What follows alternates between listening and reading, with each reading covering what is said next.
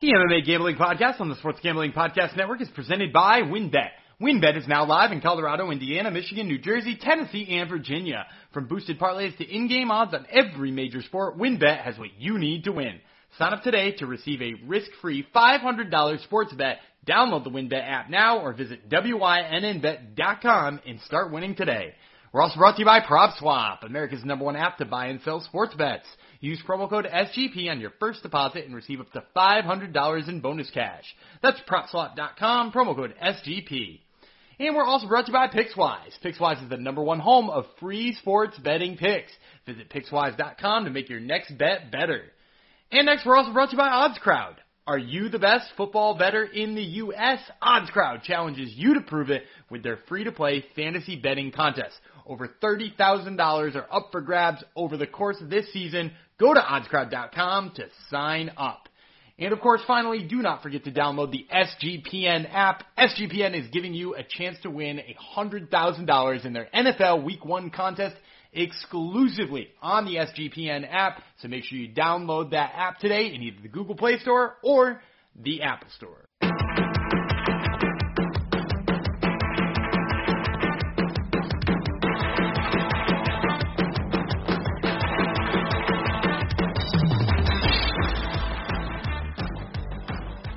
Howdy ho, degenerinos, and welcome to the MMA Gambling Podcast on the Sports Gambling Podcast Network.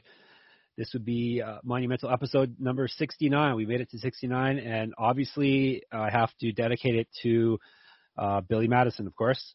For reading his fun books to page 69. 69. How was that? Uh, uh, pretty high tech of me holding my phone up to this uh, to the mic. I hope that uh, that sounds really amazing to all of you out there.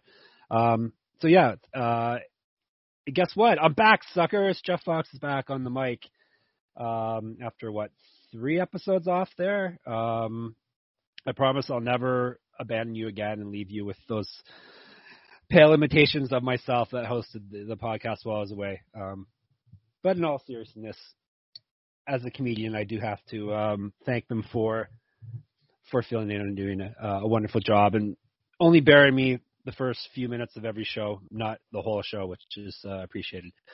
Um, so yeah, if this is the first time you're listening, this is um, this is the MMA Gambling Podcast, and we talk about MMA and gambling, and usually we veer off into strange, strange passageways, strange uh, topics, because the host of the show is a weirdo, and the co-host is I thought he's a normal guy, but it seems every episode a little bit more sneaks out from his past, and he I think he's a weird dude too, in a good way. But uh, who knows what we'll uh, what we'll learn from him this week. Um, we do talk about MMA though, so don't worry about that. Maybe I'll introduce my uh, my co-host who hopefully um, he's not uh, he's not too upset about being uh, demoted back down to associate host and not being able to um, do the cold open and and uh, and run the run the show. Um, he only has two other podcasts that he can do that on, so I, I'm sure he doesn't mind taking a back seat on this one. He actually gets to talk more, I think, this way anyhow, with me hosting it. Um, what can I tell you about him? The past what three weeks, maybe even four weeks, his picks have actually mimicked his um, his appearance, which is blazing, blazing hot. Um, that would be Daniel Gumby Vreeland that I would, would be speaking of. Hi, Dan, I'm back. Man, you didn't. You you spent all that time away. I assumed mm-hmm. when you were going to come back, it would be like a twenty minute intro with a yeah. a bunch of you know tongue in cheek things about how I want to, how you think I want to fight. Who is it that you you thought I wanted to fight? You did want to fight. I can't remember who it was. Oh, it's Bartosz Fabinski. Yeah, you came right out and said that you said that you could beat him. But anyhow, go ahead. yeah, so I expected a long long intro with you you know, sneaking a couple of those in there, and I just got no. that I'm attractive and good at picking MMA fights. So you are, see. Guess I'll take it. Well, uh, that, that's my way of thanking you for you and uh, KCP uh, Kentavious Caldwell Pope for for filling in for me um, the past three shows and talk about how much vacation time I take. I really what I had like two weeks this year, which is I used to when I actually worked and not my wife. I had I I used to have five weeks of vacation every year. Can you believe that? At my job. Yeah, five weeks, crazy. I, I I get uh I get more than that, but that's yeah. built in. It's two and a half months. there you go. But we're not going to say what Dan does, but you, you might be able to guess. Uh, he gets um two and a half months. And that's that's his uh his work release when they let him out uh out of jail. And the rest of the time he's back in jail, but they let him record the podcast, which is good. So yeah, you I make, your pick. I make license plates. he, he makes license plates for a living. He makes good picks too. You you are blazing hot. Uh, I don't mind saying that because I I'm I'm on a good streak myself. But yeah, you know, I, we, you uh, know, I picked Gerald Meerschaert. Did you know that? you sure? yeah, I heard about that. Heard about that in episode 68, I believe. I heard about that. Um, but yeah, you've what? You're 16, 8, 26, and 11 over the last three weeks. That's insane. bad. Not bad. And in addition to that, I will say I believe I opened up the money lead uh, further over Yes. you. Oh yeah, yeah, yeah. six hundred? It is yeah, 600 bucks because you've made about a thousand bucks the last three weeks, Dan, and you're still doing Yeah. the show. Crazy. I'm still doing the show. You should retire. I'm what 16 and 8 over the last two weeks, uh, 23 and 14 over three weeks. Notice I only go back three weeks because if I go back four weeks, Jeff was three and six, Dan was two and seven. So that's that's where I, I cut it off. This is a very that's this is what you do. Um, you, you you make the numbers work work for yourself. So um, yeah, and um, and KCP did good with his picks too last week. So we all had a we all had a good week uh, good week with picks for for that card. So um, Yeah, he was eight. And, he was eight and four, and eight and four, and up a couple hundred bucks. Um, so yeah, he, he Yeah. uh, in his his debut of making picks for SGPN, uh, made us look good. Exactly. Yeah. Exactly. So uh, you know, I question coming back, but I thought there wasn't enough. Uh, you, guys did go on a few tangents, which was nice to see. It wasn't it wasn't just me that caused that, but I I figured that there needs to be more nonsense and more uh, Billy Madison um, quotes on the show. Um, Billy Madison, thumbs up for you. Yeah, Or Billy thumbs Madison's down. Thumbs thumbs up. Yeah, yeah, yeah. As Yeah, long as it- it's early Sandler, I'm I'm fine Yes. with early Sandler. You can go Billy Madison, here's Happy my thoughts. Gilmore. Billy Madison, Happy Gilmore. I'm actually okay with the Waterboy. I know people aren't gonna like Yeah, that right. but but it's all right. And then Yeah. Big Daddy for me is an absolute home run. I think Big Daddy Yes, is the best Big thing Daddy's he ever did. Yeah. Um, And then after that, yeah, I Wedding sing, wedding singers, all right. Oh, Wedding but, Singers. you know, Wedding Singers, Yeah. okay. Yeah, That- I- I'll, that's I'll one of grant Wedding singers. Singer. ones, But like Yeah. Little Nicky, get out of here with Little Nicky. Little Nicky. Yeah, I don't even know if I saw that. I definitely have seen it, probably too much because like Yeah. when I didn't didn't have like a DVD player when I was like a poor fresh out of college kid, I watched a lot of Spike TV, uh, which is Yes. obviously why why I'm qualified to run this podcast. Um, Oh, you but- run it now, do you? Oh, uh, I run the editing at least. Listen Um, to this guy. Go ahead. but but uh, I, I ran it for three weeks or three episodes. Um, Whoa. but uh yeah, like Little Nicky is on Spike TV an exorbitant amount of times in the It's true, I remember that now. 2000s. yes, I do remember that. I do remember that. So, um, other than that, what I, I guess there's a few news items we can touch on before we uh before we kick off the serious part of the show. I'm going to see how many if I can get any oofs out of Dan or any uh no no comments out of Dan. But I I got um New York Times sends me uh like breaking news uh emails. So I got one in my in my inbox just sh- shortly ago, and it said Joe Rogan got COVID, and my reaction to that was, "What took COVID so long, Dan? yeah, I uh No oof." and maybe maybe this is a no comment one. It's probably not Yeah. an oof one because I mean like it, it would be oof if I was surprised or if this was a while ago when there weren't ways to at least limit your chances of getting COVID. But uh you know, if if it was last March and he got it, I'd oof maybe and feel bad for him. But in this case, I just, uh, man, I hope he takes as much horse to dewormer as he possibly can.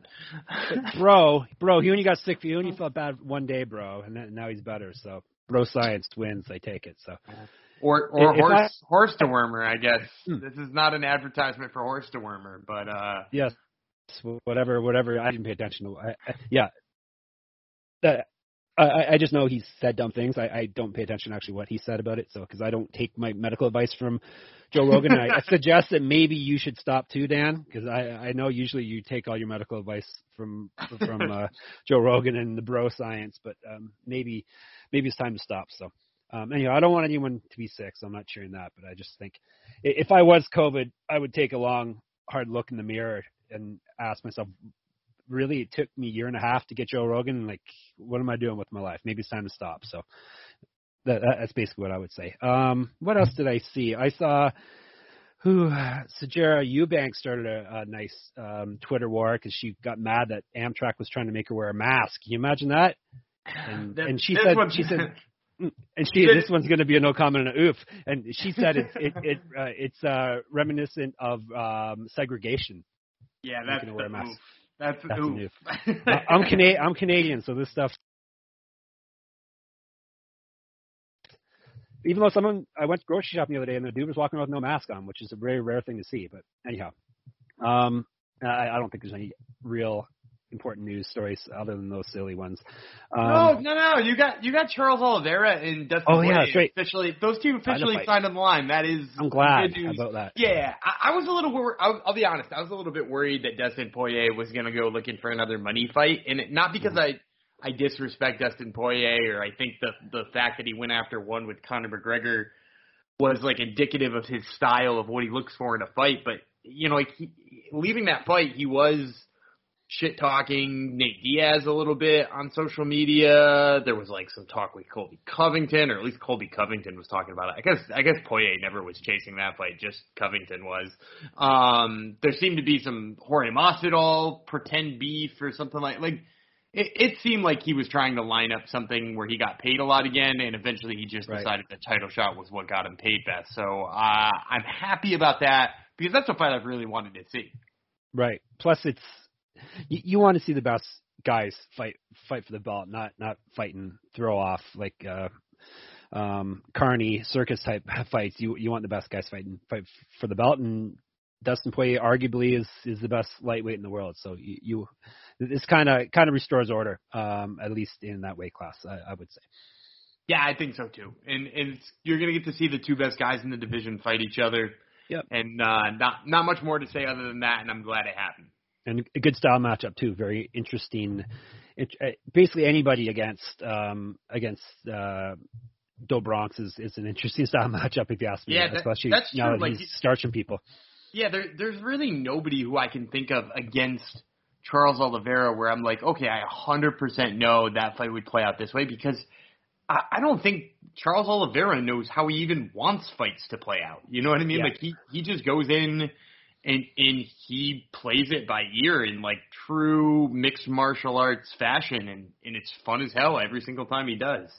No, uh, no doubt. Um, and then what? Petr Yan, Aljamain Sterling looks like that one's official too, coming up in in the fall. Or I'm not sure actually when that one is.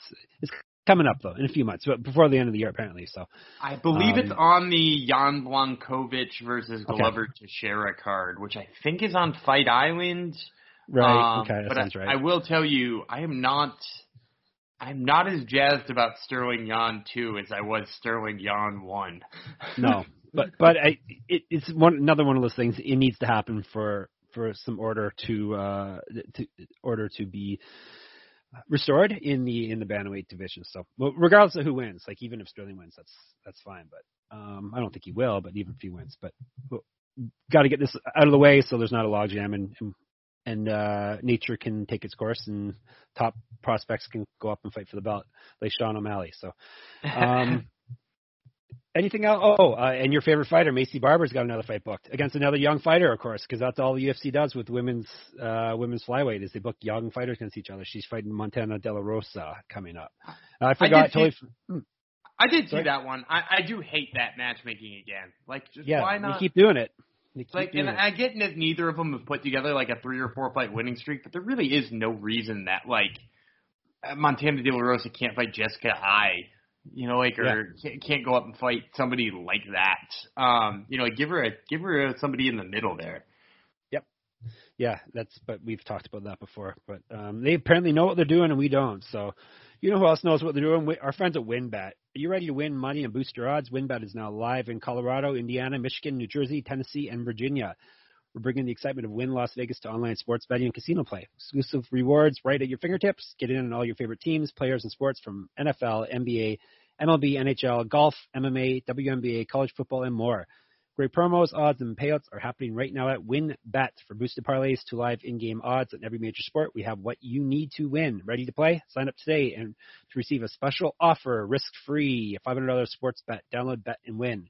Download the WynnBet app now or visit wynnbet.com to start winning. Do you miss doing the ad reads in the middle of the show, Dan? No, you're No. you're better at those. I, I got them at the Oh, beginning anyway. Oh, thank so, you. Yeah, I got them at the beginning. I'll True. be fine. It's true.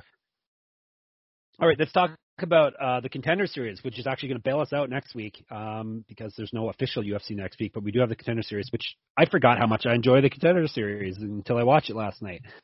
I think a lot of it has to do with it being like a tight two hours and what four or five fights. Um, I don't need six hours of UFC to to watch and to cover and report on, so it's, it's kind of nice to have uh, just a quick in and out. Um, in and out fight card. Plus, it's always fun fights because guys and gals that are scratching and clawing for their careers, basically. So, fun night last night. Even though a, a close friend of mine got gypped by the one um, horrible decision that we had on the card. Uh, other than that, um, pretty good uh, fight night. You got takeaways from it? Yeah, I, I was really interested to see that he passed out a contract to a losing fighter. I think we've been talking about that Yeah. for seasons now. Um, and I know the last time we were talking about it was with a flyweight fighter too. I can't quite remember who it was. Um, but there was a, a flyweight fighter uh, last year who was on the contender series that they were like, oh, they look really good in a loss. They might give him a shot. And then again, a flyweight this time in Carlos Candelario, who, Who won the fight? yeah, but who. I, I think I think won the Don't fight think? anyway. Yeah, and I, but Yeah. I'll say this: Yeah. here's the really weird thing about, uh, like his story is so interesting, and it's even weirder when you take that story into consideration that like he got the contract because he was on the contender series in in 2017. Did you know that he fought Ronaldo Candido? Yes. and he yeah. he won a, he won a unanimous decision over. Looked great doing it. Uh, they didn't offer him a contract, and after that, got hurt a couple of times, but didn't fight for four years. Yep. Uh, and then he fought like three weeks ago yes. and won.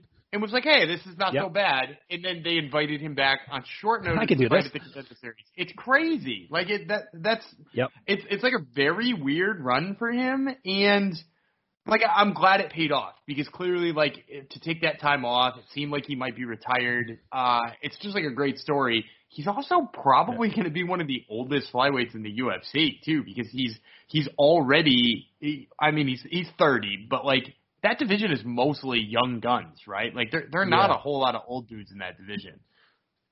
They got rid of most of them basically back when it looked like back in the great purge of what was that 2018 or whatever? Yeah the, when it the like Dustin or the Dustin Ortiz purge Yeah, Like, back when it looked like they were getting rid of the, the guy. division. But yeah, That's that's the guy who they got rid of. It was Dustin Ortiz and a whole bunch of guys who kind of felt like Dustin Ortiz. yes, exactly. But yeah, uh, Candelario, EO, like you said, um, I think he won the fight. I'm sure people who had money on him think he won the fight, right? Certain people who may have had money on him. Um, yeah, I I, th- I think people who might think that. Although I will say, uh, it's it's certainly less painful when it's part of a parlay where you also lost the other half of it as well. There you Um, go. There you go. yeah. Uh, not, not naming names. Not naming names. Yeah. Um, but yeah, that, that was um, he clearly won the first two rounds, if you ask me. Uh, clearly lost the last round though. Um, he really gassed out. So, and yeah, both those guys got contracts. Victor Altamirano and Carlos Candelario. Um, Candelario um, got the O out of his record though. He's eight and one now after that loss. So they got right. Um, they got a contract. Night started off uh, with fireworks. AJ Fletcher won via flying knee and punches. Basically, if if flying is in the description of your victory, you're pretty much guaranteed a contract. I say any anything with flying in it, you, Dana White's going to sign you. Yeah, I agree with that. But it was a it was a good performance before that. Oh, too. yeah. like he he looked good. Um, granted, it was only two and a half minutes, so who knows how how good. But he he was looking like he was well in control of the fight. Plus, Yeah. He, he's a guy who trains out of Gladiators Academy, right? Which is one of the Yeah. gyms that Dustin Poirier trains out of, which or used to train out of way back in the day Right. when he was still training in New Orleans with Yep. crazy Tim Credeur and all that kind of stuff. So um, that probably doesn't hurt his chances either. No, and he and he's built, and he used to play he used to play a billion different sports. Yeah, he looked like the complete package in there. It was only a couple minutes, but striking wrestling, he basically had it all going on there. So he got a contract starting off, and then the two flyweights got their contracts. Which I was hoping when I was watching the fight, I'm thinking, oh, maybe they'll give him a contract anyhow, but you never know um, with with Uncle Dana. And then uh, Joanderson Brito um, cheated but won because that's basically this fight card every had ev- basically everything that that uh, you look for in MMA. You had a a guy, you had a, a questionable judge's dis- decision. You had a guy repeatedly poke a guy in the eye, but but still win. You, you basically had it all. You had flying knees. Um, you had everything, but uh, Brito was clearly the better fighter than Diego Lopes in that fight, and then he um, ended up winning a te- technical decision after uh, poking him in the eye, and Lopes could not continue. But um, Brito Brito looked very good in that fight. Yeah, yeah, I thought he looked good. And um, Somebody's salty. Listen to you. Well, yeah, I, I actually do like Lopes too because I I watched a little bit of him back when he was on um what was it the Mexican promotion Lux Fight Series L U X um and he like was their like hot prospect. Um so he, I I had seen some of him. I had never seen Joanderson Brito but I I had read a little bit about him. Um Sean Bitters does a whole bunch of prospect pieces and it it covered him a couple of times but that um that Diego Lopes had beaten a bunch of UFC vets, like three or four of them right in a row, um on in that Lux fight series. So I, I was high on him, so it was kind of a shame to see him look. I mean, he didn't look bad, but not definitely not No. as good as I thought he could. No. Then the main event, it was uh, pretty clear heading in whoever won this fight was going to get a contract because they're both like massive uh, light heavyweights. Um, Azamat Murzakanov, who my son said, "Hey, that's you" on TV. So I think because he has a bald spot, I think that's I think he was da- it was a dig at me for the because I have a bald spot, I guess. But he he looked very good. Um, TKO and Matheus Scheffel um, blasted him with punches three minutes in. Um, like I said, both um, I don't know how good Scheffel is. He, he looks like a fighter. Um, I don't know. He's what 14 to seven now, so maybe he's not UFC caliber. But um, Murzakanov looks like he definitely is. He's 10 and 0 now at this point. Yeah, and he won that one night tournament for Brave CF too, way back when, which I'm pretty sure was open weight, um, and had some Right. like goofy like hundred pound gold belt uh that you won if you won that fight. So he's he fought some pretty good people in that, including I believe a UFC vet, but I'm blanking on which one. Um, and he also has a, a quick KO over uh, ranked middleweight Andre Muniz. I know, which is so he's uh he's had some high level competition in those ten fights too. Yeah. So anyhow, uh, fun fight night. Um, good stuff, and they'll be running. How many weeks are they doing this? Do you know? Ten, another another 10. 10, Nice. 10 week run, which is uh, Good. and, and not all of them are filled out. I'm kind of hoping some of those guys from the Ultimate Fighter make their way onto there, but uh, Right. yeah, it's another full ten weeks, which is always good. So, which I figure going forward, since a lot of people in the SGPN Slack, um, if you aren't in that yet, make sure um, if you're listening, make sure you get into our Slack channel. It's lots of fun. And the fight, the actual fight board or channel or whatever it's called. I'm old, I don't know what it's called, but anyhow, the the fight um, channel in there, lots of lots of talk, lots of people talking last night and betting on the on the contender series fight. So I said in there we better start covering it on the podcast thing because obviously the the degenerates out there are are uh, interested in it. So I'm thinking Sundays we'll we can do a preview of the upcoming Tuesday night fights. You know, give it Dan probably will know every single person fighting on the card. He's probably watched every one of their fights. Um, even though he just admitted to not watching someone's fights before, which is strange, but um, we'll have the intel and hopefully we can get you some some best bets and then we can do recaps on our Wednesday show which will uh it works out well. So thank you UFC for putting this on. It um it gives us the content we need. We crave. Yeah, and it's yeah. fun to watch. I, I enjoy watching it. Uh, may, maybe, like I said, because it's fast. I'm not into the six-hour stuff with a whole bunch of fluff, but um, you know, it's fun to watch. So, um, but we do have a fight card to break down, so we probably should be getting to that. Um, I probably should tell you about one another one of our sponsors first, if I can actually find my ad page here. Here it is. Let me tell you about a sponsor, then we'll get into our Brunson versus Till. Let's tell you about how about Prop Swap. Uh, we're brought to you by Prop Swap, America's marketplace to buy and sell sports bets. Go check out the new PropSwap.com, which is packed with fresh features like filtering tickets based on value to find the best odds available, browse the activity feed to stay in the know, and a loyalty rewards program that turns sales into extra cash and much more. If you love sports betting, you need to be using PropSwap. With PropSwap, your bet doesn't need to win in order to make money, it just needs to improve.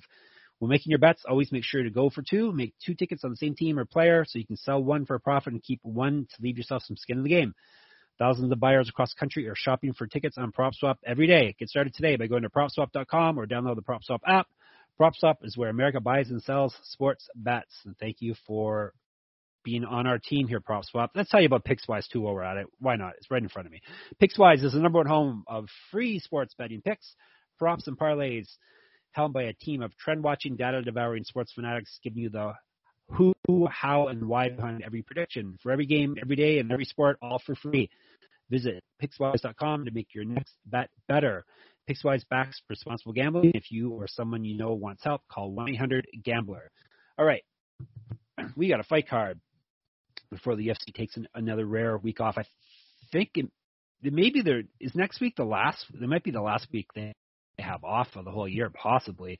Um, I think there's like five shows in October, which is like every week in October. I think they're like they're really cramming them in now. So this may uh, next week may be the uh, the last week that we have a an off week. But anyhow, this week we got UFC Fight Night Brunson versus Till, aka UFC Vegas 36, aka UFC Fight Night 191, aka UFC and ESPN Plus 49. What do you want to call it, Dan? Uh, I always go with the Vegas 36.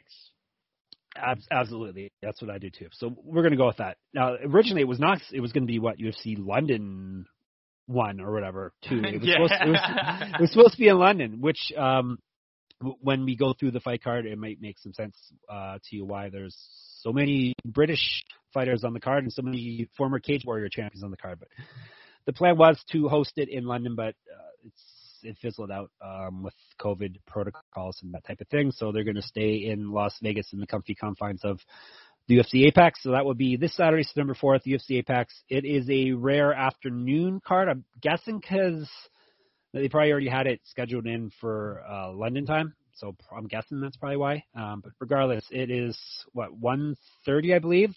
Is that right, Dan? Do you know? Can you bail me out here? Is it 1:30 start time? I think it might be.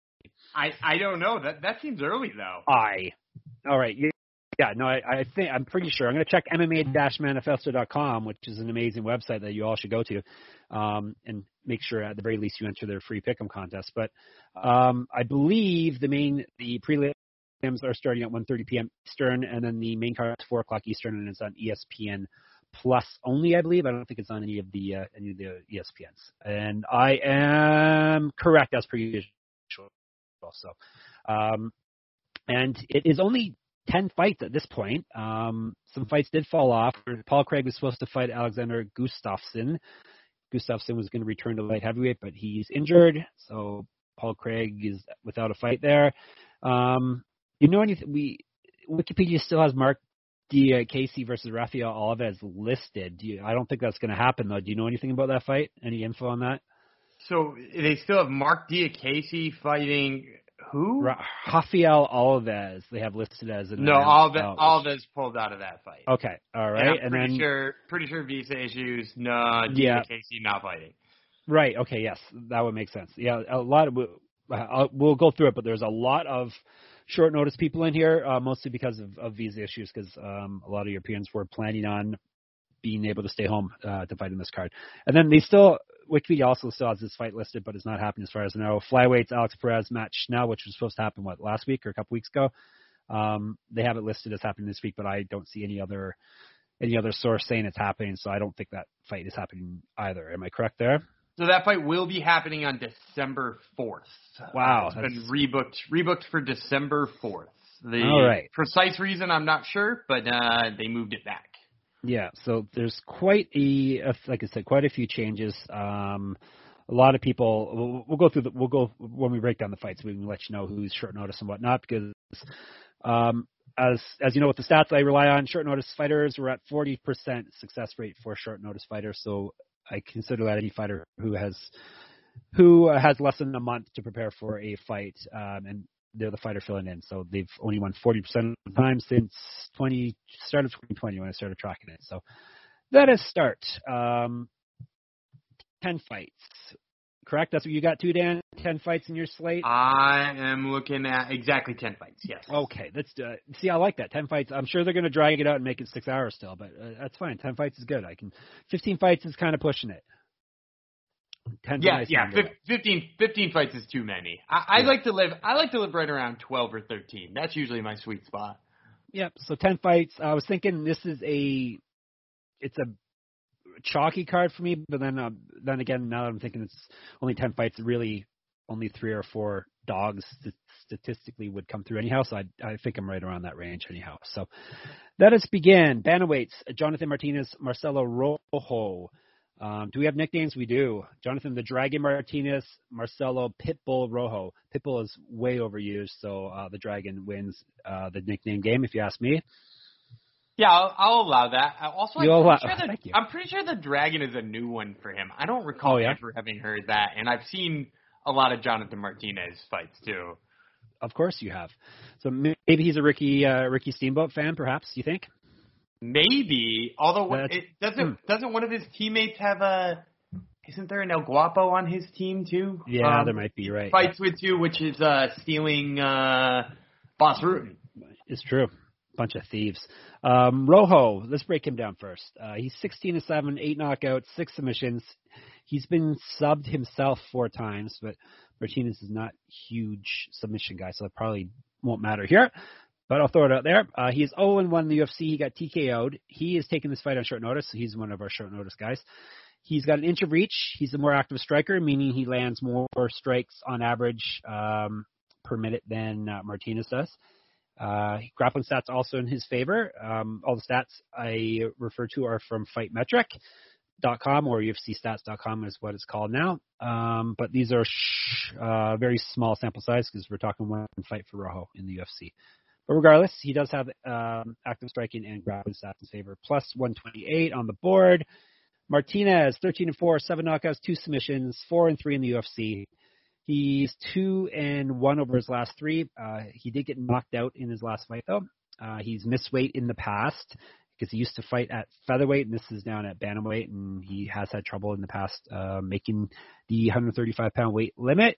Uh, this is a, at middleweight, is it not? Yes, bantamweight. I'm sorry. Um, what else can I tell you? He's six years younger than Rojo. He's got the striking stats in his favor, minus 160. I will be backing the Dragon in the nickname game and in the cage.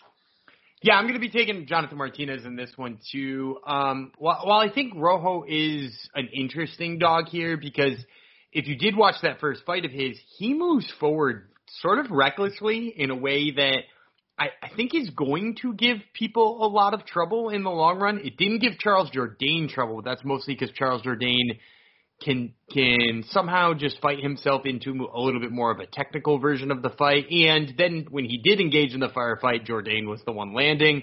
But I think him getting in people's face can tire some people out. I just don't think Jonathan Martinez is that type of person.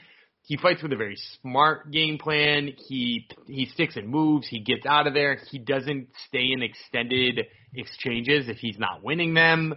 Uh, so yeah, I, I think Jonathan Martinez is probably just going to pick away at him from the outside and kind of uh, circle away from that pressure, which sometimes is a little bit more chasing than it is cutting off the cage for Rojo. So yeah, I, I think Rojo is is kind of a fun one to watch, um, but I don't like the way that they matched him up with somebody who who seems to have the right kind of style to beat him here. Martinez is the pick. We uh, both agree, and we are both on heaters, so you got to take Martinez here.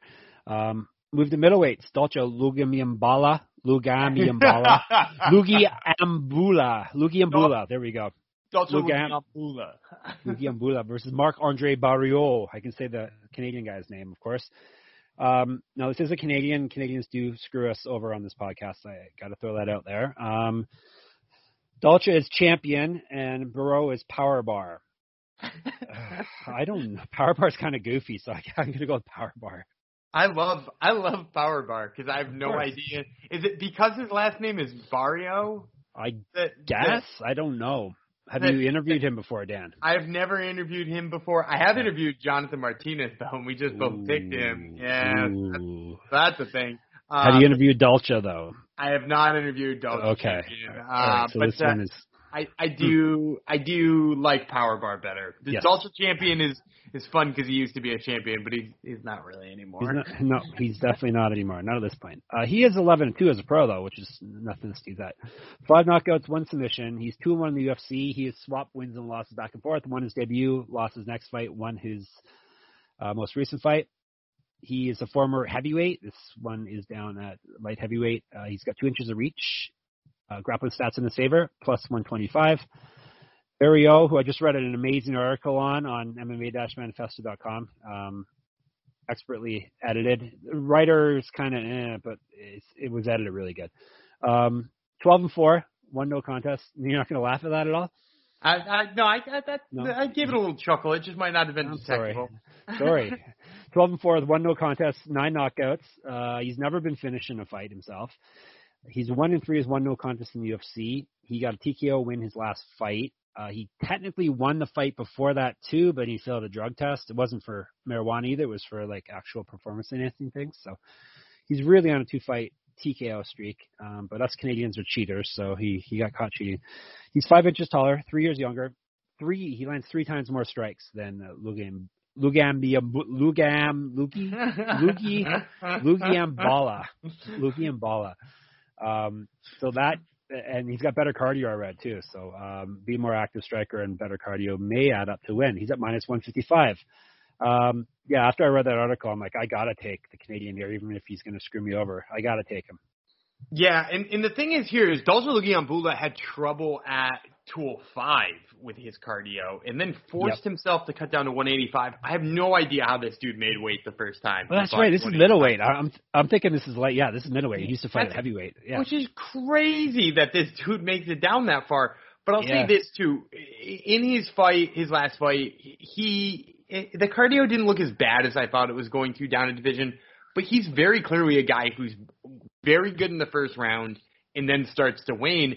And if you look at Barriault's last two fights, he survives early onslaughts from both of those guys he fights. He winds up finishing both, but he winds up immediately looking better at the beginning of the second round because he is really durable and he's got a great gas tank. So, I, I mean, like the thing about this fight is it seems like they were like, oh, Dalcha Logiambula gets real tired real fast. Let's stick him with the most fucking durable guy we can find and Yep. force him to gas himself out again. So, yeah, I think it's unfortunately really, really, really rough matchmaking for Dalcha. But it, again, if you're going to stick around in the UFC, you have to prove that you're getting better at the things you are. I don't think he got enough better with his cardio here, and I think he probably gets stopped late by Barriault. Yeah, this is a, a bad matchup. Uh, bad matchup for him. Um, and just uh, so you know, uh, so Jerry Eubanks is not letting it go. I, another tweet just came out uh, about. So. Thank, thank, thank God. yep, she, it's good. MMA is good MMA, no matter what. All right, before we move on, let me tell you about Prize Picks, a new sponsor. I haven't got to do one of these yet.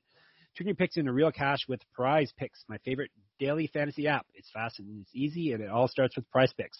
Simply pick two to five players and decide if they will go over or under their stat projection. The more players you pick, the more money you can win, up to ten times your money.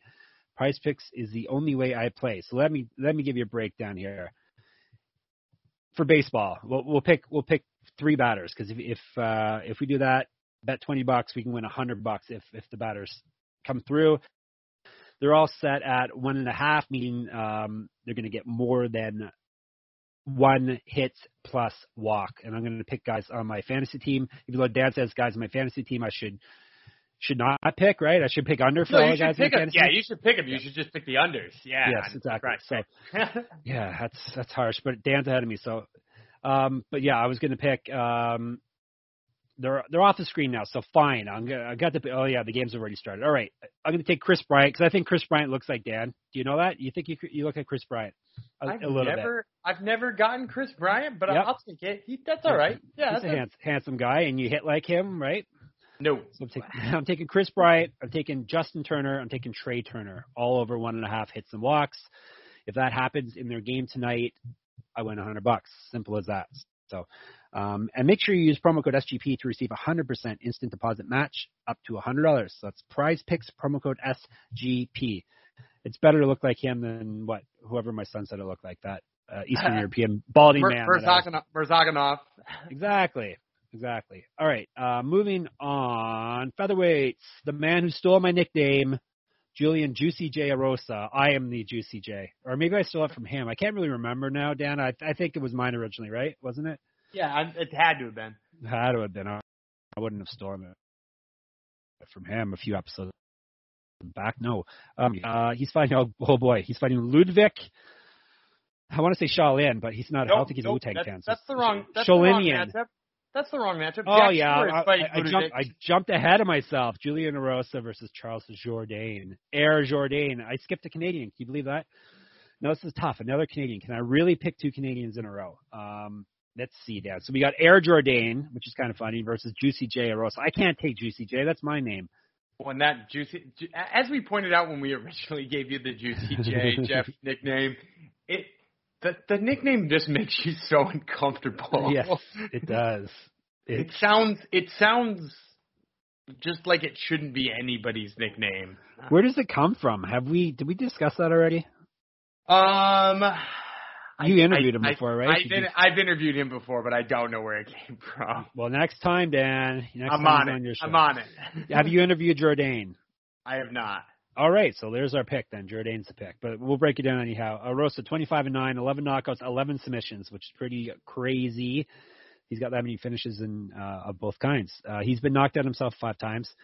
He's three and five in the UFC over three stints, which is pretty crazy too. You don't see guys get three kicks of the can. Um, he's making the most of this most uh, recent one. He is two and one. He did get TKO'd in his last fight though. Um, he also was in the Ultimate Fighter at one point where he's three and one. He's taking this fight on short notice.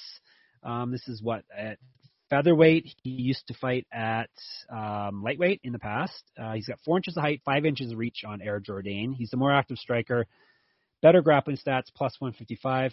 Uh, Jourdain, I have listed that he's Canadian, um, which is um, I think a bad thing probably.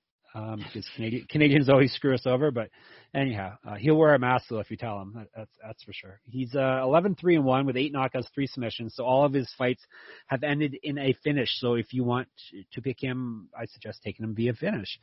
Um, and Erosa has been knocked out a bunch of times. So um, he's 2 2 and 1 in the UFC. He got a TKO win his last fight. He also was a former 155 pounder. Uh, he's six years younger, minus 195. What do you think of this one, Dan? I'm I'm actually gonna go with the dog on this one. This is gonna be my first dog pick. I, I'm see gonna if take you can sell me. See if you can I'm me. gonna take Juicy J on this one, and and here's why. I, I think one of the things that Julian Erosa does really well is he pulls people into his kind of brawling, messy fights. Um, whether that person is a brawler or not, he brings you into that. Take uh, Sean Woodson for example. So he fought Sean Woodson. Sean Woodson's nickname is literally the sniper. He likes to stay away from you and snipe you until he can finish you.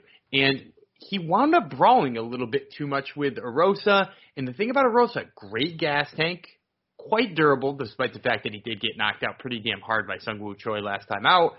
But he is pretty durable, so he took some of Sean Woodson's best punches and then was able to tag Sean Woodson late because his cardio is great. He gets in your face, he brawls, and he keeps brawling with you.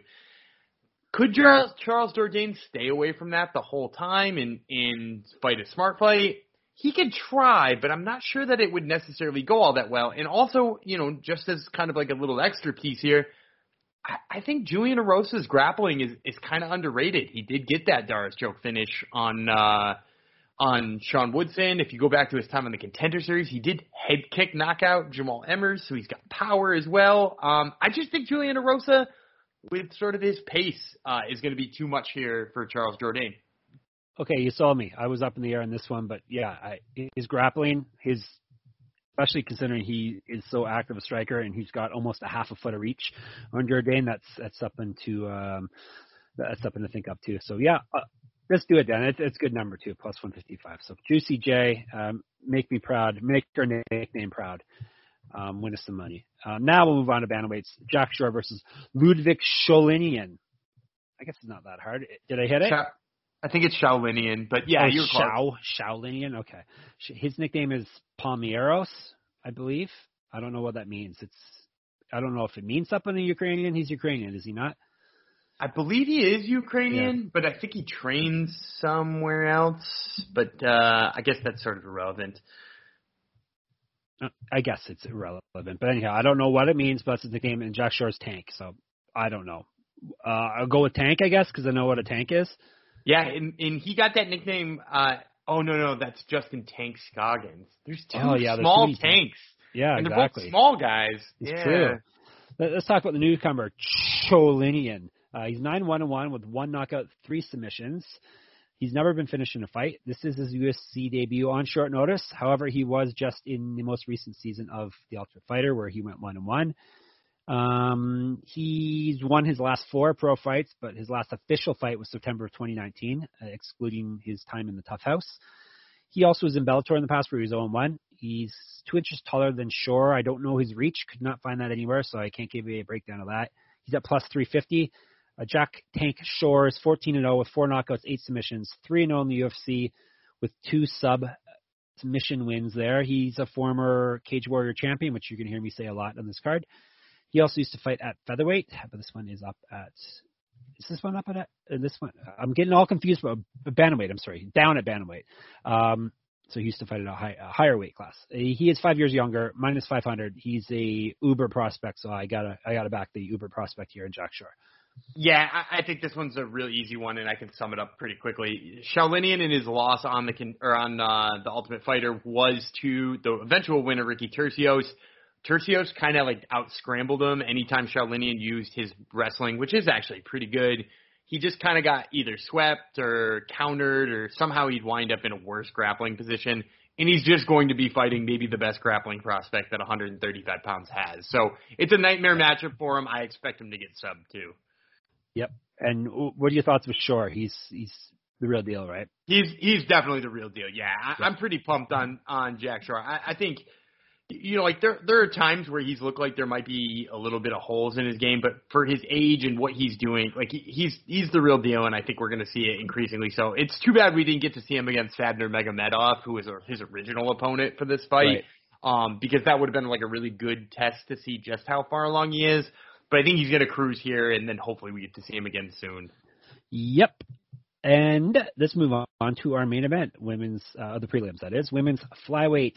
Meatball Molly McCann versus Ji Yeon Kim, who is Fire Fist. Both those nicknames are awesome, but uh, Meatball is is the classic. I got to call it Meatball Molly because Meat, um, Meatball might be one of the best nicknames in oh, all yeah. of MMA. It's one of my yes. favorites. And it's from her time working at Subway. Didn't they? Say, didn't people say she used to smell like meatballs when she yeah, went, to, her, went to practice she, or something, right? She, yeah, she said when she went to practice one time, her coach said, "Ah, Molly, you smell like fucking meatballs." Amazing. She is a yeah. She's a um. She's a fun one, Molly McCann. Uh, uh, she's been on your podcast, right? Yeah, a bunch of times. Uh oh, a, a bunch Molly, of times too. I'm a big Molly right. McCann fan. I, I won't. I yes. won't even hide my fandom. I'm. I am a big Molly McCann. Also, oh, yeah, I've had. Great. I've had Jack Shore on my show too. Oh so. right, and he's he's somehow he's survived had, so far. But yeah, Molly McCann has lost two straight though. So um, because she's been on Molly, she, she tempted fate and went on more than once on the Top Turtle podcast. Um, anyhow, let's break it down. Um, this is pretty much a pick'em on the board as we speak. Um, Meatball Molly is ten and four with four knockouts, three and three in the UFC. Like I said, she did lose her last two fights. She also has had trouble making weight in the past. Uh, she missed weight at least once, I think just once. She is a former Cage Warriors champion. Um, striking and active striking stats in her favor, grappling stats in her favor, minus 110. Fire Fist is 9 and 3 with two nine three and two, so she has two draws on her record. Two knockouts, three submissions, never been finished in a fight. Three and three in the UFC as well. Uh, she's swapped. Uh, she's not three and three in the UFC. She's only has, is she really three and three in the UFC? She's been around, around that sounds, long. I think that sounds right. Yeah, she's yeah, been around yeah. for a while. And yeah, some some of these people sneak up on me like, wow, that guy's been around that long. Like another one coming up, Alex Morono has been around forever, and it kind of creeped up on me. Um, she has swapped wins and losses over her last three fights. Loss, win, loss. So her last fight was a loss. She's missed weight twice um, for flyweight. She used to be a 135 pounder. Um, last fight, August 2020. Get, uh, get this, three inches taller, which isn't huge. Ten inches of reach though, um, minus 115. What are you thinking of this one? Um, that reach is is. I want to pick Molly, but 10 inches reach is kind of scary. Well, it is kind of scary, but except for when you factor in what Ji Yeon Kim's worst attribute is, and that's her takedown defense. Um, yep. it's, it's actually pretty terrible. Um, and yep. in addition to like the stats being really terrible, if you compare who she's giving up those takedowns to, that's also terrible. Um, you know, like there, there's no doubt that Alexa Grasso's best attribute is her boxing. Yet, but even she was like, "Hey, I can take Ji Yeon Kim down just for funsies." Kim's wrestling is not bad when she's on the offensive side of things, but it's really bad when it's on the defensive side of things. And Loki, like Molly McCann, is actually a pretty good wrestler. She, you know, yep. people know her as a boxer, but like she does wrestle really well. I don't think she's going to have any trouble getting in on the inside. Like it's not like Ji Yeon Kim is like got incredible footwork or does a really good job of working distance. She doesn't even really throw all that many kicks to to try to keep distance that way. I, I kind of think she's just going to get inside and finish a couple of takedowns and win rounds there. Um, so yeah, I, I'm going with Molly McCann here, and I, I'm actually pretty pumped that these odds are close to even. Good. I feel a lot better with my with my pick then. Yeah. So she's technically a dog here, but but barely. Uh, minus 110 versus minus 115. So with me telling you on a couple picks, we went um, identical on the prelims. Do you have any surprises coming up for the main card that that uh, we may not drive on? What do you think? I think there's probably one or two that we might not agree on. All right, we'll see. Can we agree that Paramount Plus is amazing though, Dan? Can we agree? On, it is because it's the because it's the summer of soccer. It is. The summer soccer continues at Paramount Plus. Stream over 2,000 soccer matches a year from around the world. That's all the heart-pounding drama from CBS Sports, including UEFA Champions League, Europa League, Italy's Serie A, Argentina's Primera Division, the Brasileiro, NWSL, the Asian Football Confederation, the CONCACAF. CONCACAF. Is it CONCACAF? It's CONCACAF. Con- CONCACAF. CONCACAF. CONCACAF. There is there's a CONCACAF too, is there not? I think you're thinking of con con queso, which is a dip. Dude, I know what that is. We have Mexican food in, in Canada. I know what that is. Um, anyhow, they have all that. They, I don't think they have. I think you have to supply your own con queso. Um, it features the stars from the U.S. and Mexican men's national team. It would be CONCACAF. CONCACAF. Yeah, Qualifier. Say it again, Dan. CONCACAF. CONCACAF. yeah. Plus, they have much more. No queso. Um, it's the best of the beautiful game with all the beautiful names like Messi, Mbappe, which I love saying, uh, Ronaldo, Rapinoe, and Pulisic. I don't like saying that for some reason. It doesn't Pulisic. His name doesn't doesn't come off my tongue properly.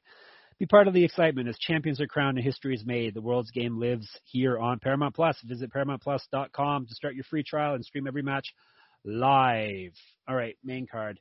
We're not going ad free, people. We got too many amazing sponsors this week, and this is too small of a fight card. So let's do it. Um, now, this may be one of the most highly anticipated debuts we've had in a while. Is it? You think it's still highly anticipated? This person I'm speaking yeah, of. I, I think so. Yeah, like it would have been more nothing, a few years ago.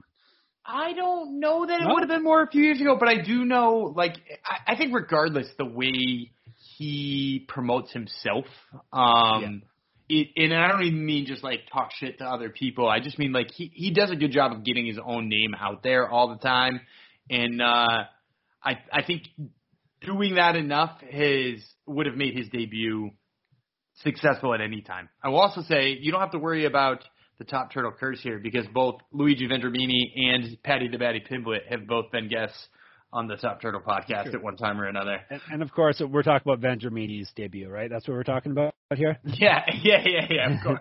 No, actually, he's already been in the UFC. We're talking about Paddy the Baddy Pimblett, who you probably most well hardcores have heard of him for years and years and years. Big shot over in Europe. Um, so we got Paddy the Baddy Pimblett versus Luigi the Italian Stallion Vendramini. I also think Pimblett's nickname could be Owen Hart clone. He yeah, he exactly does like look. Hart. He does got the. He does have the Owen Hart bowl cut. Too. Yeah, exactly. Exactly. So obviously the baddie's going to win the nickname um, nickname uh, game here because that's it's iconic already, and he's just a young man. Yeah, and, and you also can't steal uh, Sylvester Stallone's nickname like that. the Italian Stallion. It's true. All right, let's go with the Italian Stallion first. He's nine and two with five knockouts, four submissions. So all of his finishes, all of his fights, excuse me, have come via finish. He's only won one of his last, or actually, he's only won one one of his three UFC fights. He's one and two. He swapped wins and losses again. Loss, win, loss. We we seem to come across that very very often with fighters um, that we're breaking down. A lot of people swap wins and losses back and forth. Don't know what's behind that, but hey, I'm just putting it out there. Um, he, he used to be a welterweight. This fight's down at lightweight. He's a year younger than Paddy the Babbly, which uh, Paddy the Babbly, Paddy the Baddy, which you would think uh, Pimblett's younger, but Vendramini is a young guy himself. He's at plus 112. Uh, Paddy Pimblett, the pride of Liverpool, uh, along with Molly McCann, the king and queen of, of Liverpool. Um, 16 and 3. Five knockouts, seven submissions. He's won two straight fights, three of his last four. He what he used to be a double champion Cage Wars, correct? 145, 155. He had both, I believe. I Or just one? I think he just had one. I I believe so because he Okay, did lose. He did lose the uh, lightweight. Actually, lost. He tried for the right, that's 45. what, that's what it was. Yes. and he lost to um, Nad Narimani, Right. who, right. who eventually got signed by the UFC. Yeah, so he was a lightweight champion, and then he tried for featherweight. That's correct. Um, anyhow, this will be his debut, and it will be at lightweight, up at lightweight. Do you think that's the best weight class for him? I think so. Or does it matter- or does it really matter? I, I yeah, I, I don't think I've I've seen enough of the different uh, versions against like high quality opponents that would give me a real sense. Okay, um, he's two inches taller than Vendramini. I don't know the reach for some reason. I can't find Pimblett's reach. He's at minus one forty. All right, break it break it down, Dan. So, for those who have never seen Paddy Pimblett, his style is pretty straightforward. He he does have pretty sufficient boxing, uh, gets the job done, but really he does his best work on the ground. Um, and he does really good work both if he is the aggressor on the ground or if he is on his back on the ground, um, because then he makes himself the aggressor from there anyway. Uh, really good submission game no matter what. Vendramini, I think, kind of low key has a really good style matchup here for Pimblett because, um, and I mean that in a bad way for Paddy and a good way for Vendramini. Because while people aren't talking about Luigi Vendramini a lot, the dude made his pro or his UFC debut at 170 pounds on short notice and fought Elizeu Zaleski dos Santos, uh, who is a, a pretty tough dude, and by all accounts was beating him until he ate a flying knee. Um, he not only was getting some better of the exchanges, but he also held Elizeu Zaleski dos Santos' back for like two or three minutes in the first round. His grappling is pretty good, and also he's pretty good at stuffing takedowns and stuff like that. He can keep it on the feet if he wants, and he throws pretty well. And I think that's part of why I'm actually going to pick the underdog here. I'm going to take Luigi Vendramini. Um, and the reason I'm going to pick him is because I think while I like Pimblett's grappling, I think Vendramini has the choice if it goes there. And if he says, no, I want to keep this fight standing, I, I think the benefit's his. And even if he does take it to the mat, I mean, like, if Elizeu Zaleski dos Santos, like, you worked your way to his back and you're only a 155 pounder, like, and now you're up against a 145 pounder, I think he can hold his own on the mat with Pimblett, even if it does go there. So, you know, I'm going to take Vendramini here. You're you're only doing this because you want Molly McCann to be uh, the the ruler of Liverpool and not Paddy Pimblett, correct? They're best friends. I think they can true. probably rule together. I I'm going with Pimblett. I'm I'm buying the hype. I'm drinking the Kool Aid. I'm doing whatever else um, there is to say. But um, yeah, it's uh, it's gonna be interesting. I I would have liked Pimblett to come over a few years earlier. I'm, before he caught those L's that he caught, because uh, I'm wondering if it's past his prime already. Even though he's a young guy, he's, this will be his 20th fight already. So not sure about that, but I'm going to pick him regardless. So take that. We finally differed on a fight, so which means I can be at least one fight ahead of Dan um, when we when we do our recap show on the weekend. So let's move on. Light heavyweight, shall we? Uh, Modestas Bukauskas versus Khalil Rountree Jr. Junior was added just a few years ago, I believe. He wasn't always junior, was he? At least I professionally.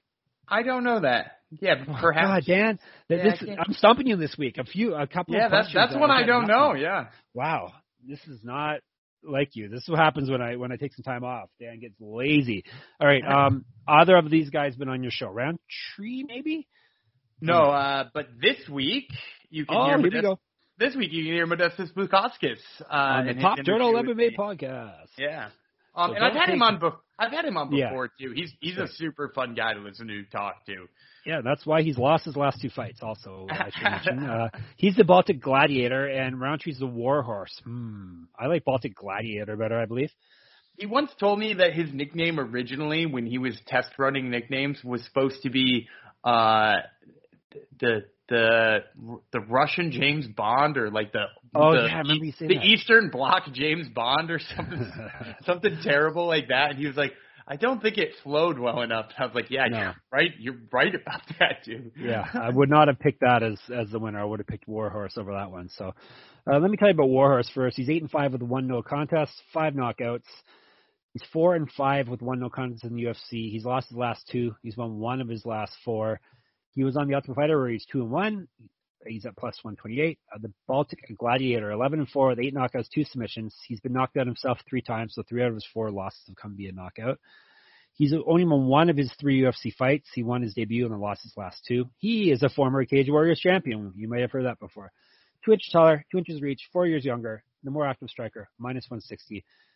I will take him. If Rountree looks like he looked when he fought uh, Eryk Anders, then it's a different story. But he's fallen off a cliff again since that fight. So I'll be, we'll be going with the, the younger, bigger Bukauskas, the James Bond of this matchup. Yeah, and I'll say this too is like he he went out there and got real beat up by Ion Cutelaba right after that Eryk Anders fight, and Right. like so so part of that win against Anders was like Anders isn't much of a wrestler and he could just keep it standing. Cutelaba like beat the hell out of him after you know getting a really nice takedown.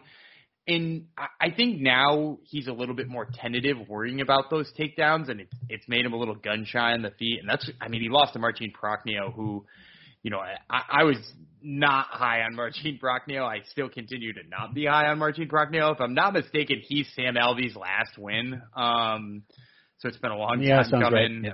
So uh yeah, like I I think Bukauskas is is good enough to take advantage of that tentativeness if it's still there for Rountree. I also think uh you know he's got the takedowns if he needs to go to it. He he does strike fairly well. Um he's had a couple of tough luck losses. I actually thought he won that last fight, but um yeah, I'm I'm gonna take Bukauskas here as well.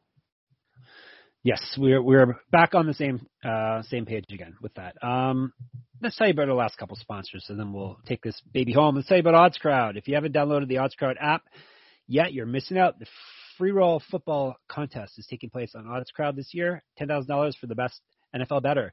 Sides are included as well this year. Also, weekly $100 SGPN exclusive contest just for people who have the app downloaded. There's over 30,000 in cash prizes up for grabs across both season-long and weekly contests on NFL and college football. The boys here at SGPN are all taking part, so you can try to claim bragging rights over us as well. Good luck, though. Here's how it works. Once you enter a contest, you track your bets against real odds and lines, much like you would with any pick tra- tracking app. The most profitable players rise up the leaderboard. If you have the highest profit at the end of the contest, you win. And OddsCrowd isn't just a fantasy betting contest, it's a social app for sports bettors. Free to download, you can live group chat with other bettors, track your bets, set up private fantasy contests with your buddies, and much more. So download the app for free or go to oddscrowd.com today. And while you're downloading apps, download our app if you haven't already, SGPN app. Download and enter for your chance to win our uh, your week one NFL pick contest, and you can win thousand, hundred thousand dollars. I butchered that whole sentence I don't think it's typed here properly. But anyhow, week one NFL picks. If you win, you win a hundred grand from us. How's that? Sound good? Good. The SG and that's coming out of Dan's pay too. So uh, the SGPN app is now live in the App Store and Google Play Store. Don't worry, it's only like what two episodes of pay, and then uh, Dan will be back back up, so no problem. Um, so download our app, App Store, Google Play Store. It gives you easy access to all our picks, podcasts. You can uh, listen to our podcast right on there. Um, if you haven't already subscribed to our MMA gambling podcast feed, which you should. Um, and when you do download the app, make sure you throw a review up there. Sorry, I I uh, doxed how much you make per episode, fifty grand. Sorry. Yeah, I, I'm sad that the world now knows, but I Yeah, people are had gonna to, be- have, had to happen at some people time. people are gonna be hitting you up. Um, all right, let's go with welterweights. Alex Morono, who has been around, like I said, a lot longer than than I remember, versus David Zawada. We got Alex the Great White Morono versus David Sagat Zawada. What, name do you like better here, Dan? I, I like well, so I'm I, Sagat is a Street Fighter Sagat, one, yeah. right? Yeah. And I, I'm It's not, not, Bob Saget.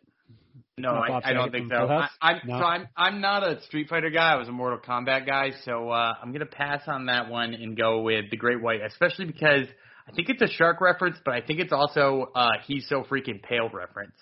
Yeah, it's it's a so it's a racist nickname, is what you're saying, Dan. Yeah. Dan's back in the racist nickname, of course. I I, Uh, I enjoy it on Morono. So There you go. and and also shots fired on um, Street Fighter. Not a Street Fighter fan, eh? I, I was never a Street Fighter guy. Um, a lot of Mortal Kombat, Super Smash Fatality. Brothers, a uh, little bit of Tekken, and that was it. Babality. Do you like to do babalities on people? I didn't like Mortal to do Kombat? the babality. It was all about the fatality, and it was mostly just about Jax hitting a whole bunch of uppercuts. That's the guy. It's rip ripping the heart out. Uh, we used to play Street Fighter Two a lot, also. I believe. I think I remember having tournaments of with my friends, um, all night tournaments in Street Fighter Two. But we played both. All right, so we decided we're going to go. With, uh, you're going with Great White because uh, for all the wrong reasons, but um, let's break it down, shall we? Um, Zawada, one and three in the UFC. He lost his last fight. He's got one inch of height, three inches of reach. Grappling stats in his favor, plus 125. Morono, 19 and 7 with one no contest, six knockouts, six submissions, eight and four in the UFC with one no contest. He has gone loss, win, loss, win. Uh, another one of those guys that flips him back and forth. He got T- a TKO win his last fight. He's taking this in short notice. Striking and active striking stats in his favor, minus 155. Uh, I'll go. I'm going to go against his loss win loss win record. I'm going to go against the short notice, and I'm going to take him in this fight. I think he, he's the better fighter here. Yeah, I think he's a way better fighter here. And if you look at Zawada's record, he, he could he was very close to being 0 4, um, despite the fact that he got a fairly early win on Abubakar and Nurmagomedov. I think Nurmagomedov probably wins that fight 10 times out of 11. Uh, he gets a good takedown in the beginning and then just gets real sloppy for like half a second and gets triangle choked. Um, but like that, that's his only win so far, and he's been beat up pretty much by everybody else. Um, you know, and I think in a similar way that Morono can, you know, there's some takedowns in there. There's kind of getting pushed up against the cage a lot. Um, and Morono's good at all those things. So yeah, I, I like Morono in this one quite a bit. All right, moving to heavyweights. I don't think either of these guys are. I, I did the research. I don't think either of them could be qualified as as hashtag chunky guys. Do you disagree Sergey Spivak might be might be loose chunky. Loose chunky. That's a that's a, well, that's a callback. Yeah, that's a. I think that one came from Chris Daukaus. He's kind of got a Chris Daukaus body. Yeah. Yeah, it's true. And he is the polar bear. So uh, with the great white, the polar bear, we're getting a lot of uh, northern type references here and Aspinall's got no nickname, so obviously Polar Bear is going to win. Um, all right, we'll go with Spivak first. He's stepping in here on short notice on this fight. He, who was supposed to fight? Was it Abdurakhimov who was supposed to fight? No, Aspinall? he was supposed. No? He was uh, Aspinall was supposed to fight um, Sergey Pavlovich. Right, right, right, right. Okay. This is a step down in competition, if you ask me. Sergey Spivak, uh, short notice, 13 and 2, which is a good record actually. Five knockouts, six submissions, four and two in the UFC. He's won three straight. Uh, maybe it's not a huge step down in competition. He's two years younger, plus 205. Aspinall, who needs a nickname, he's 10 and 2 with eight knockouts, two submissions, 3 0 in the UFC, all of them via finish. He also was a professional boxer for one fight, which he won. He's two inches taller. He's got striking stats. Uh, he's twice as, twice more active on the feet, striking also. He's got the grappling stats. He's at minus 270. You going with Aspinall like I am in this one?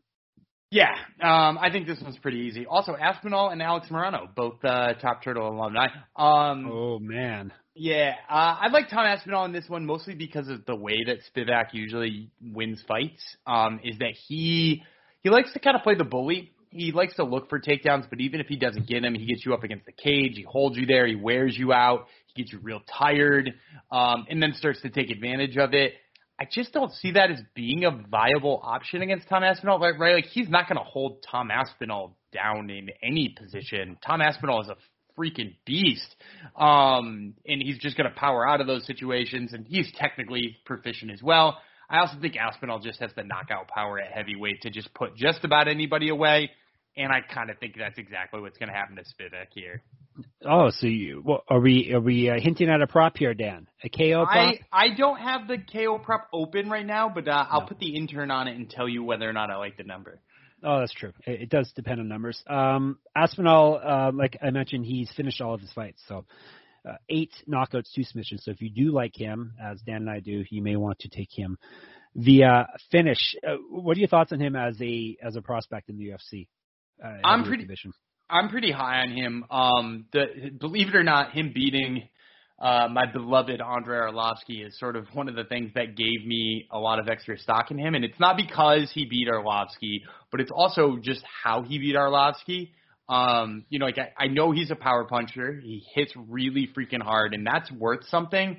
But worth more to me is when you go in there with somebody who is going to try to like pitter patter fight you from the outside, uh, to just bull rush a freaking huge takedown and then rear naked choke that guy. Um, that that's incredible. And, and Arlovsky's got good jujitsu too, and, and decent wrestling defense. So uh, it, it was a little bit of maybe the element of surprise, but the fact that he's got that in him too gives me a well-roundedness uh, that I think is really impressive and, and probably will carry him quite far. There you go. Uh, you heard it from Dan. Um, all right. Main event time. Derek Brunson versus Darren Till. Um, Derek Brunson does not have a nickname. I'm going to call him the Natural because he's got the natural Butchery hairstyle. I think Butchery was a bit before your time, correct, Dan? It was. Yep. All right. uh, Versus uh, Darren the Gorilla Till. So I guess the Gorilla's got to win because no one else has a nickname. Uh, Brunson doesn't have an official nickname. I mean. All right. Um, we'll go with Brunson first. 22 and 7, 12 knockouts, three submissions. He's been knocked out himself five times. He's 13 and 5 in the UFC. He's won four straight and six of eight. So he is on a tear at the ripe old age of 37. Um, and of his five UFC, uh, his five UFC losses, listen to the murderers row he has lost to. These are the only people he's lost to in the UFC. The champion is the uh, Adesanya, Jacare Souza, Anderson Silva, Robert Whitaker, Yoel Romero. They're the only people who have beaten him in the UFC. Um, before all this, he was three one in Strikeforce. He's an, got an inch. Uh, he's an inch taller on tail, three inches of reach.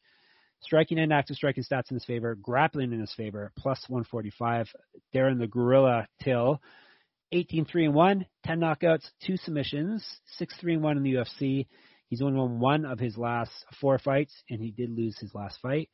He last, which was way back in July of 2020. He also, of his three career losses, he has lost to Robert Whitaker, Jorge Masvidal, Tyron Woodley. So he murders row for him also. He used to fight at uh, welterweight, but he could not make weight there uh, consistently, so he's back. He's up at middleweight now. He's eight years younger than Brunson, minus 185. I'm going to take an underdog in the main event. I like Derek Brunson. Uh, I I think he's a better striker. I mean, maybe not better power, but um, better striker. Definitely the better grappler. Um, he's on a tear, and, and you never really know what you're going to get with Darren Till, even though he's only lost, like I said, uh, to really good people, he, he seems to be inconsistent. Um, has been in the cage for a while, and I like that plus 145 number. So I'm taking Derek Brunson. And I'm going with you on this one. Oh, um, really? I thought we were going to differ on this one for sure, but yeah, no, I, I've I've been all over Derek Brunson on this fight because for a couple of reasons. Like you said, he does have the wrestling advantage, but more so than just having the wrestling advantage, I think mixing it up is going to open up his striking. Um, Yeah. Whether or not he scores a lot of takedowns or whether or not he spends a lot of time in top control, the fear of that is going to make Darren Till a hesitant Darren Till. Um, and Derek Brunson doesn't usually fall into that hesitant type of fight. I expect him to still move forward and still be landing his offense and kind of trying to push Darren Till a little bit. And over a five round fight, I really like Derek Brunson. Uh, I, th- I think Derek Brunson has got a far better chance of going five rounds and looking like him, his old self at the end of the fifth than than Darren Till does. Um, so yeah, I mean, I like him a lot. Also, you know, it's worth noting Darren Till has kind of gotten a lot of credit for having decent takedown defense. Jorge Masvidal took him down. Not not not not the other way around. Not like Jorge Masvidal stuffed his take. So Jorge Masvidal was like, "Hey, I've got a good enough takedown here to take down this guy," uh, and he took him down. So yeah, like I I don't really trust Till's takedown defense, and especially when you move him up a weight class against. And I'm gonna say this, it might sound controversial at the time, but maybe the best wrestler at 185 pounds in the UFC right now. It No, might I- be it might be Derek Brunson. Yeah, yeah. The, the way he controls people too on the ground, not just the takedowns. Um, the way he controls people uh, on the ground, like I said. Um, yeah, Till's takedown defense. Um, his numbers look really good, but then you see a lot of guys just spam takedowns on him. Uh, like they're they're throwing up. Uh, they may take him down four times, but but they attempt like 12 takedowns. So um, it, it helps the numbers uh, that way. But the only thing I worry about here is um, Brunson's age. He's, he is 37. Um, younger fighters tend to beat the older fighters, and somehow Till is is still young, but he's not even in his 30s yet. Um, so I worry about that. And there's something else I was worried about. I can't remember. Oh, um, yeah, it's just the age and. I think there's something else. Maybe there wasn't anything else. Maybe I'm I'm I'm not worried about anything with Brunson here. I, I think he can, uh, and he probably will grind out like a five five round decision. Um, I don't see Till knocking him out. Uh, I guess Brunson has been knocked out quite a bit, but I, I think he can be safe enough here, and he can grind his way uh, to a decision. I'm I'm picking a decision victory for him here. Uh yeah, I think I probably like a decision victory too. Yep. There you go. We are on the same page um, there. On most of the, which one we uh, Pimblett Vendramini. That's everything is riding on that fight, Dan, uh, for us. Um, all right, props. Did you see the Aspinall prop or not? I did get on the Aspinall prop uh plus 120 for him to win by KO. I like that. Um Yep, I'll take it. probably stick yeah, I, I think if it comes out to a plus number, I think that that's a usually a pretty good play. And I'm going to say this Yeah. too. I, I think Marc Andre Barriault uh, winning by KO as well is a juicy one at plus 220.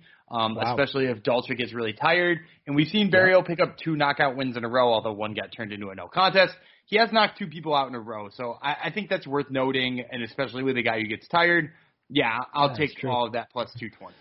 Yeah, because it, it could always be a TKO. That that that still wins you the money. So Yep. um, even if he doesn't spark him out. So yeah, good pick. And now the degenerates hashtag degens always want like crazy parlays to make them some money. Do you have a, a decent parlay that you can throw into your machine and give us a decent number for? Sure. I'm going to take a couple of ones that uh, I like the best to start. So I really do like Modestas Bukauskas. Um, I think he's a good play. I think Tom Aspinall is probably one of the safest plays out there. And as I said, I actually think Derek Brunson is a pretty safe play. Um, so we'll Yeah. start with those three, and then um, I'll say let's add because they like them big and juicy. Let's add Molly McCann. Big and, And juicy, Jay. Uh, that- so that one's going to give you uh, ten to one odds right there. Uh, All right, there you Tom Aspinall, Derek Brunson, Molly McCann. Beautiful. They like them big and juicy. There we go. We finally got a title for the podcast. Big and, Uh, big and and juicy. Big and juicy. Um, all right. Um, let's do some locks. Uh, is it my turn or your turn to go first? Do You remember? I, I think you've been away. You can you can lock this Oh, one that's first. so sweet. Thank you. Bukauskas minus 160 versus Rountree is my lock of the week. I like that. I'm gonna go with Marc Andre Barriault. Um, Canadian. Ooh. yeah, yeah. I, I mean, like I, I don't have much faith in Dalcha Lungiambula, and the more and more I've watched Marc Andre Barriault, I feel pretty confident in him. I will say I debated Tom Aspinall, but those odds are a little bit high for what I like to do in the uh, the lock column. So let's go with uh, let's go with Marc Andre Barriault. Beautiful. Um, pretty solid fight card. Uh, on my MMA site I run, MMA-manifesto.com, where I rank fight cards based on the quality of the fighters on it. This one comes out pretty, it comes out well above average, and it's only got 10 fights on it. So it's, it's uh, definitely, uh, definitely the best fight card we've seen in at least a, little while, uh, fight night at least. Yeah, on, on paper, I would say that. I would say it definitely won't deliver like last week's did. Last week's delivered in a great way, dude. It's true. It is. true. Um, all right. I think we put a bow on this.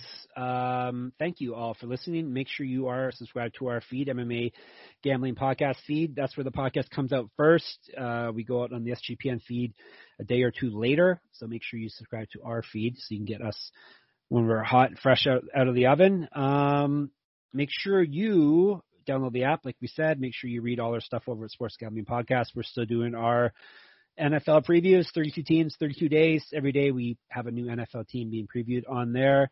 Um, Dan's got one coming up tomorrow. What is the Rams you're doing? Is that right? I bro- I broke down the Rams, which is right. uh, not terribly hard to do. They just uh, they they were a good team, and then they got to be a better team, uh, and now go. they should they should be a really good team.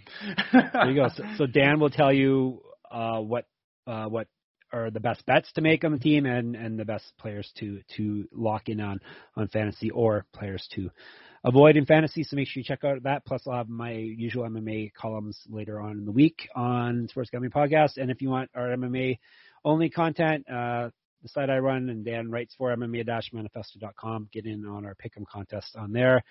Uh, SGPN, it actually is still sponsoring it, giving away $50 gift card to anywhere you want in the whole wide world. So make sure you get on on that. Um, I think that's all I have to tell you. Uh, I haven't begged for Twitter followers for a while, but I'm I'm creeping up to a thousand. uh, it would be it would really be a big deal to my ego if I can get a thousand followers on Twitter. I just want my kids to be proud of me, and maybe that'll do it. Even though I don't think I don't know if Twitter's cool with kids. I don't think it is. Do you know, Dan? Is Twitter cool? I, don't. I have no idea. I have no idea what's cool. Anyhow, uh, I'll do I'll do whatever. That's that's the truest statement he's ever said. He has no idea what's cool. Everybody. Um, I just like I said, I just want my family to be proud of me. So if you can follow me at Twitter and boost my ego, um, Jeff Fox writer would be my handle. If you want to cover, Gumby's got a healthy ego already, but he's Gumby Vreeland. He's got a lot of followers as it is, but you can follow him too if you like it. You can listen to his podcast too. He's got prelim primer where he and a co-host uh, break down all the prelim uh, fights on the UFC card, and then he's got the Top Turtle MMA podcast where he and Shockwave make some picks, talk some news, and Dan interviews people and usually jinxes them. Who who's getting jinxed this week? You said Bukauskas. Bukauskas is on this week, and anybody else? Yes. So first of all, I would like to rebuke the, the jinx because this past week I had on Giga Chikadze, who Yeah, put on he looked all a right. wild performance. Uh, I got Bryan Battle, who won the Ultimate Yep. Fighter, and then I got Andre Petroski, who picked up a third round TKO. Uh, so three for three this past week. Um, so I'm not jinxing anybody first and foremost. That's true. Second of all, uh, Modestas Bukauskas is on talking about his fight with Khalil Rountree, and then I have Dustin Jacoby recapping his action against Darren Stewart, who he knocked out last week. Yeah, wow, that's right. You had him, and wow, that's crazy, Dan. Maybe the jinx is over. Maybe I made it I- all up. I think it's I think oh, I think it's over. I went four for four on that card. It's true. And no one ran into trees with their cars, and no one had their insides explode and bleed all over the place. So yeah, maybe it is over finally, which is good. This podcast is over finally. Um, make sure you check back in on Sunday. We will have a recap of our picks and of the event, and we will uh, make some picks for the contender series um, coming up next week. There's some names that I, even I recognize on the card coming up, so um, should be a good one. Um, I'll take you home. I'll take us home since this is my week back. I am Juicy Jeff. Am I Juicy J or Juicy Jeff? Did we decide on that? I think you're juicy, Jeff. I'm Juicy Jeff Fox. He is Daniel Gumby Vreeland, and we'll catch you on Sunday. Bye bye.